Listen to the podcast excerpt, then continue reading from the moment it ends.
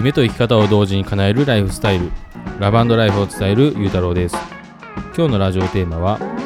みんなが右に行ったら左に行くということについてお話しします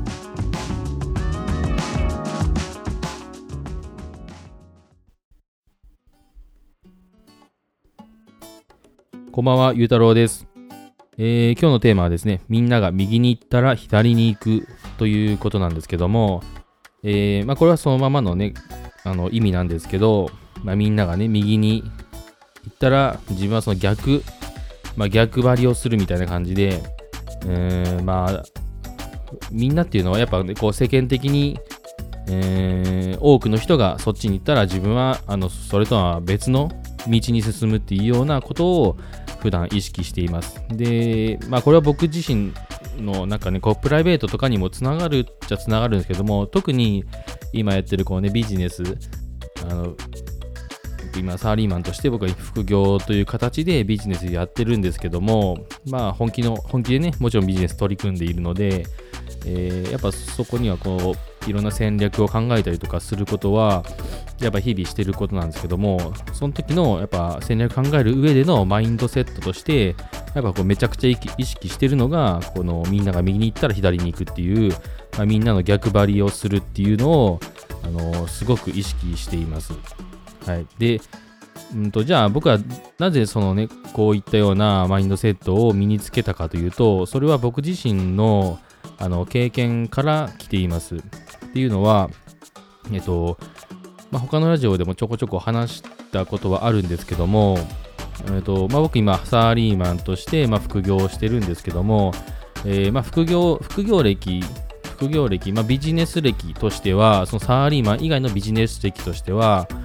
えーまあ、独身時代も含めたら、うんとまあ、約9年ぐらいそういったこの、まあおうん特にこうオンラインビジネスに関して、えーやってるんですね。まあ途中あのリアルビジネスとかもやってたことはあるんですけども、えーまあほとんどがまあオンラインビジネスに取り組んでて、うんまあ、ネットビジネスという言われる業界に結構まあどっぷりとこう、あの今までね、いろんなことをしてきた身なんですけども、それこそアフィリエイトしたり、えー転売したり、えーなんかこう PPC 広告使って、えー何かね、物販売しようとしたりとか、えーあとなんだろうな、えーまあ、転売でもね、こう、無形、有形、ものがあるものを転売したり、ものがない無在庫の、もの無在庫というかね、ものがあのない状態で仕入れて、えー無在庫転売と言われるものをしたりとか、えーまあ、あと FX をしたりとか、うーんまあ、まあいろいろしてますね。本当まあコピーライターにこうななろうとしたりしたこともあるし、本当いろんな講座とか塾とかセミナーとか、え合宿とか、えコンサルとか、本当もうかなり何百万単位で自己投資してきてるので、本当いろんな副業を多分こうね、まあ、かいつまんでる感じかもしれないですけども、うん、いろいろいやかじりながらやってきました。で、その中で、まあ、えっ、と、僕が、えっ、とね、でも、まあ、結果出したのはね、そう少ないんですけども、まあ、アフィリエイトが、えーまあ、特にこう結果を出したビジネスではあるんですけども、まあ、これは前もね、アフィリエイトをおすすめしない理由っていうようなラジオで話したんですけども、まあ、ある日突然ね、えっ、と、まあ、こう、収益25、6万ぐらいの収益がこう安定して稼げていた時に、ある日突然僕はその収益がゼロになったっていう経験があるんですけども、まあ、それはなぜかというと、えーまあ、アフィリエイトっていうのはこう人の商品をこう、ね、代わりに販売して、その、あの仲介手数料をもらうっていう、まあ、手数料ビジネスなので、まあ、要は他人に依存したビジネスなんですね。その販売元の人がいて、その商品を自分が代わりに販売する、自分のブログとかで。で、えーその、まあ、2万円の商品だったら、あの、自分が2万円の商品売ったら1万円を自分にフィーが入ってくるみたいな感じで、いう、まあ、そう手数料のビジネスなんですけども、でもどうしてもやっぱその自分の商品じゃないから、えーなんていうかな、まあ、まあ、メリットとしては、その、まあ、自分に実績がなくても、実績や、まあ、うん実績やお金がなくても、まあ、商品を作る必要もないし、で、実績も必要ないっていう状態で、こう、ゼロから始められるっていう、まあ、すごい大きいメリットはあるんですけども、まあ、その分、こうね、他人の商品に依存するものなので、その人がある日突然あのアフィリエイトの商品アフィリエイトでこう販売するっていうことをやめるっていうことが起こるんですよね、えー、まあ、全部じゃないですけども、まあ、そういったことはたまに、あのー、まあ、たまにというかちょこちょこあります、うん、ある日アフィリエイトっていう販売手法からこう撤退するみたいな感じでで僕もうんそのある日突然その自分が売ってた商品がそのなくなっちゃって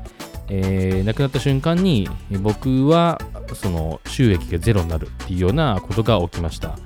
うんだったりとか、あとはそのなんだろうな、こう、まあその時は英英会話の英語の教材売ってたんですけども、英語の教材と、あとはそのオンラインの英会話スクールの、あの、この、なんだろう、入会申し込みのアフィリエイトとかもやってて、で、でああいうのも結構ね、業界がすごい早い業界でいろんなこのスクールが出てくるので、この更新更新がね、すごくこう、まあ、正直めんどくさかったんですよね。いろんな情報を、こう常にこう情情報を更新しなきゃいけない。常に自分が書いた、前の、前書いたブログをまた更新しなきゃいけない。また更新しなきゃいけないみたいな感じで、で、また新しいスクールが出てきたら、またそのことも書いて、で、またランキング作り直してとか、こういろんなことをしてたんで、えー、もうめちゃくちゃめんどくさかったですね、正直。うん、で、中にはこうね、その、亡くなるスクールもあったりするし、うん、ので、まあ、とにかくね、こう他人に依存してると、あのー、そういったことが起きます。収益がなくなるっていうようなリスク、最悪のメリあデメリットっていうのもあるので、えー、なので、まあ、僕はもうその経験をしてから、まあ、アフィリエイトっていうのを、うん、やめて、もう他人に依存するんじゃなくて、もう自分、だからこそ今は自分自身の、あの、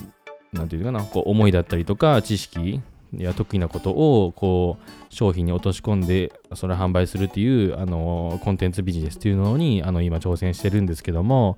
えー、それだとね、もう全部自分、自分に、まあ、その分、責任は全部自分に跳ね返ってくるんですけども、いいことも悪いことも。まあ、でもその分、全部、まあ、価格も自分で決めれるし、あの販売時期も自分で決めれるし、販売のね、その商品の内容も全部自分で決めれるしとか、えー、だからまあ、それが、こうね、販売する、して、ちゃんと売れるようになってくれれば、自分の商品なんで、そこをちゃんとね、保つようにお客さんにちゃんと価値を与えてやり続けていれば、まあ、ある種ずっとね、こう、安定して稼げる、稼ぐことができる、あの、ジャンルだと思うんですよね、コンテンツビジネスというのは。こう自分の、自分を売るっていうようなことなんで、なんで僕は今そこにね、こう、どんどんどんどんやっているとこなんですけども、うん、まあ、ちょっとすみません、ちょっとなんか話がずれちゃったけども、まあ、そんな感じで、まあ、アフィリエイトっていうのをこうやってて、まあ、失敗したっていうのが、まあ、経験があって、で、それじゃあなぜアフィリエイトやってかというと、まあ、要はみんながやってたからやってたんですよね、僕は。特にそこに理由はなくて、当時はそのアフィリエイトのメリット、デメリットみたいなことはそんな考えずにやってたんで、えー、単純にこう人に聞いてとか、えー、その時ね、すごくアフィリエイトがバーッと流行ってた時期なんで、だから僕もそこのね、波に乗ったっていうような感じなんですけども、ですごい高額な塾に入って、そのアフィリエイトっていうのを教えてもらいながらやってたんですけども、えー、まあそんな感じでなんかね、こう、みんながやってたからただやったっていう結果がまあね、僕の場合はそうだったっていう感じなんで、まあ、そうじゃなくて、やっぱこう、みんながやっぱ右に行ったら僕はもう左に行く。みんなが左に行ったら僕は右に行くっていうような感じで、今はそういう風なことをすごく意識してやるようにしています。まあその結果、なんかそっちの方が僕には、なんか僕としてはその結果なんかね、すごくオーラになることの方が、うん、やっぱ多いんですよね。うん。やっぱみんながいるとこには、やっぱライバルが多いっていうね、単純にそういったことにもなりなりますので、うん、あんまりやっぱね、こう、うん僕はおおすすめしないというか、うんまあ、そこはね、うんまあ、厳密には何とも言えないとこですけども、えー、とにかくこう、みんなが行かない方にこそ何かチャンスが僕はあるっていうふうに思ってるので、えー、で、実際そうやって、あの、こう小さいチャンスを今までこう掴んできて、なんとか今こうやって情報発信できるようになって、コンテンツこうね、作れるようになってみたいなことになってるので、え、やっぱそれでよかったかなと思っています。だから僕はこの逆張りっていうような感じで、みんながあっちに行ったら自分はもうその真逆の方に行くっていう風に、もう強制的にそういう風なマインドを埋め込んであのやるようにしています。はい。ということで、えーまあ、今日はまみんなが右に行ったら左に行くということについてお話ししました。えー今日も聞いてくれてありがとうございました。